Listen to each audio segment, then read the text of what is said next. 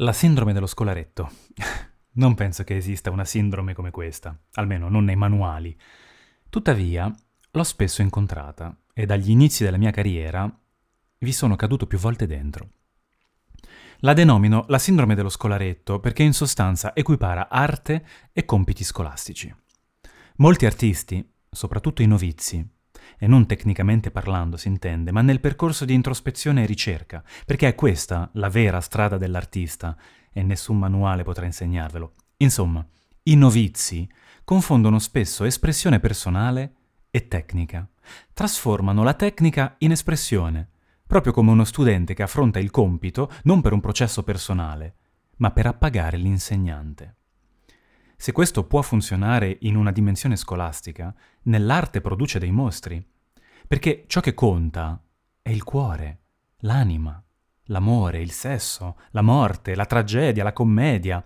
Bisogna far vibrare le anime. E nessuna tecnica ve lo insegnerà, perché la tecnica non è luce. La tecnica è pulizia del segnale. Serve a togliere i fruscii, a pulire il messaggio, ma se per essere giusti e corretti sacrificate il cuore sull'altare del compito perfetto, ciò che avrete fra le mani, alla fine, sarà un'opera facilmente dimenticabile, apprezzabile forse solo da altri amanti della tecnica perfetta. E fidatevi, sono pochi. Perché se qualcuno investe tempo, denaro e attenzione nella vostra arte, in cambio cerca solo una cosa trasformazione. Vuole ridere, piangere, emozionarsi, cambiare punto di vista sul mondo, raccontare agli amici della scoperta. Questo è l'arte. Quindi fatevi un favore, dimenticate la pila di manuali che avete accumulato per anni, dimenticate ciò che credete sia giusto, dimenticate e lasciatevi guidare dalla necessità, dal desiderio di esprimere ciò che vi sta realmente a cuore. Scavate nella vostra anima, trovate un diamante e portatelo fuori. E poi pulitelo, certo, rendetelo splendente quanto volete, ma fidatevi. Potete pulire quanto volete un pezzo di chincaglieria da quattro soldi, ma resterà sempre chincaglieria. Per fare arte bisogna sbagliare, Bisogna conquistare territori inesplorati, quindi è inevitabile che vi troviate molto spesso davanti al muro dell'incomprensione dei vostri pari, perché la maggior parte della gente, anche nell'arte, affronta il processo creativo a livello mimetico, cioè imita.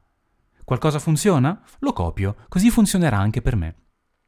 Io sono per il processo mimetico, come diceva René Girard, è fondamentale sia per la formazione dell'individuo che per la stabilità della collettività, ma il processo mimetico appartiene allo studente, non al maestro.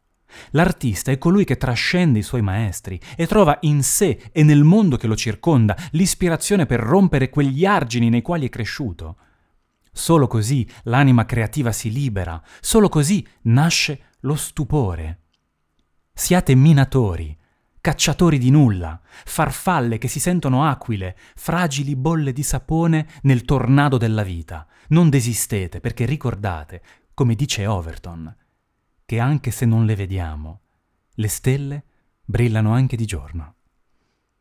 Alla prossima pagina.